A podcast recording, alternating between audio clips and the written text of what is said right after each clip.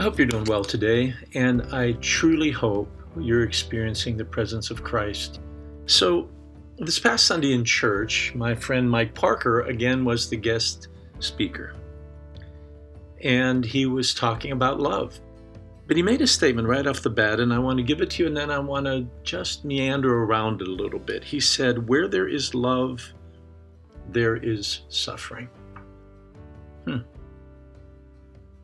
He, he went on to speak, and I picked back up with him a little later, but I had to think about that. And I thought, well, maybe it should be said, where there is love, there will be suffering. Or maybe better said, love and suffering are woven together in a life well lived.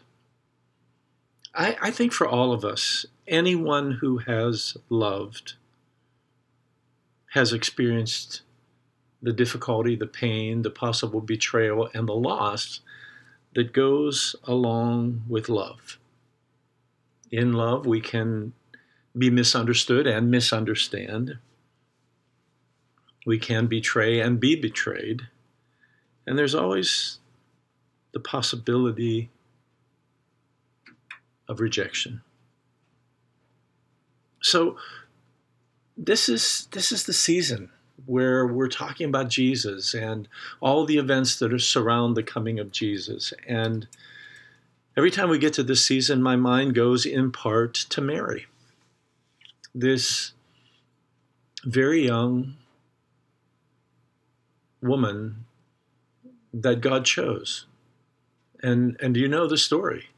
The Holy Spirit overshadows her predicted by an angel that comes and visits her.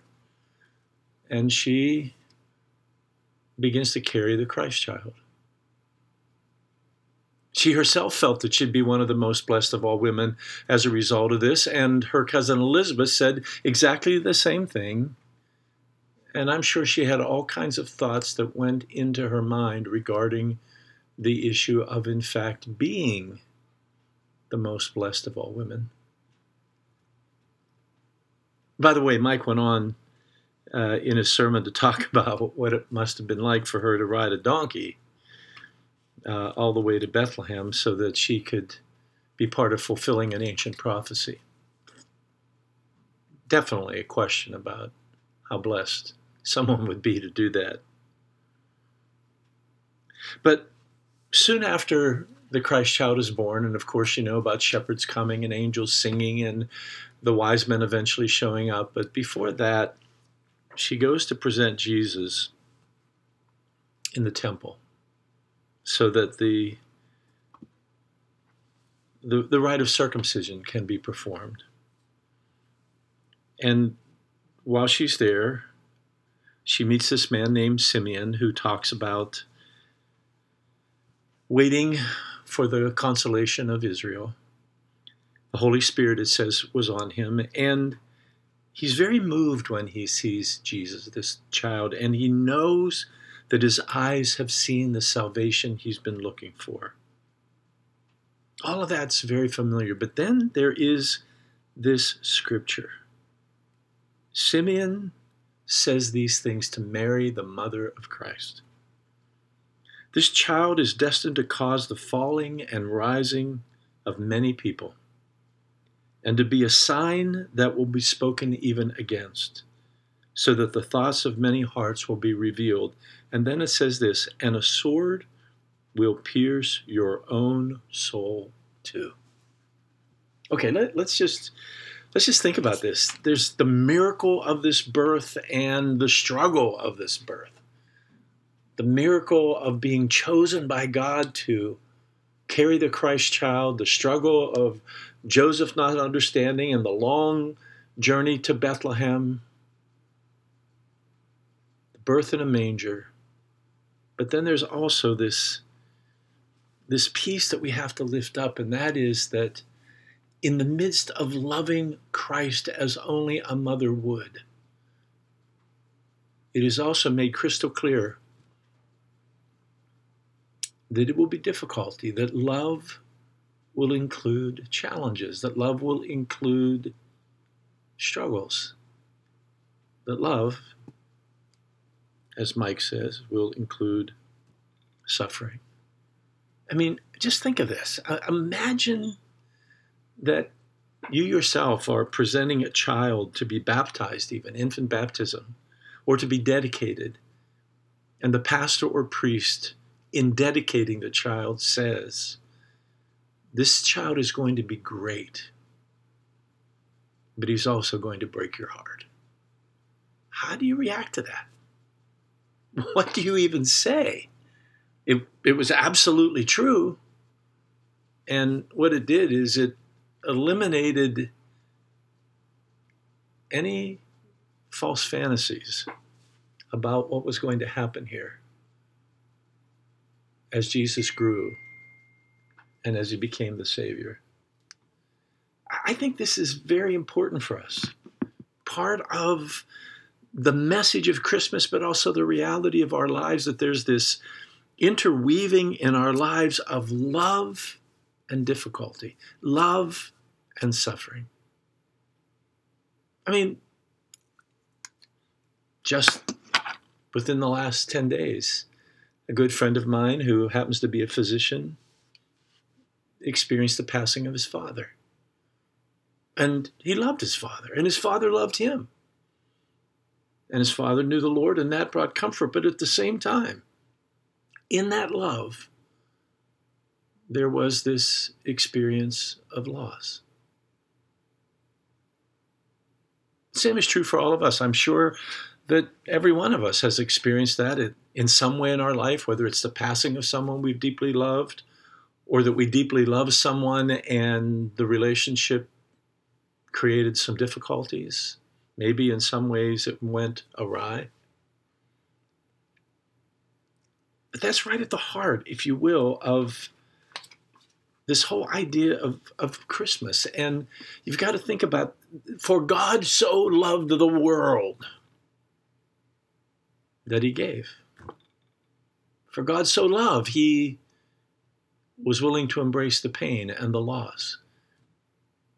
Jesus so loved that he sets aside his power and his glory to come as an infant, experience life as we know it, and then have all, if you will, the dynamics of walking life out that we experience.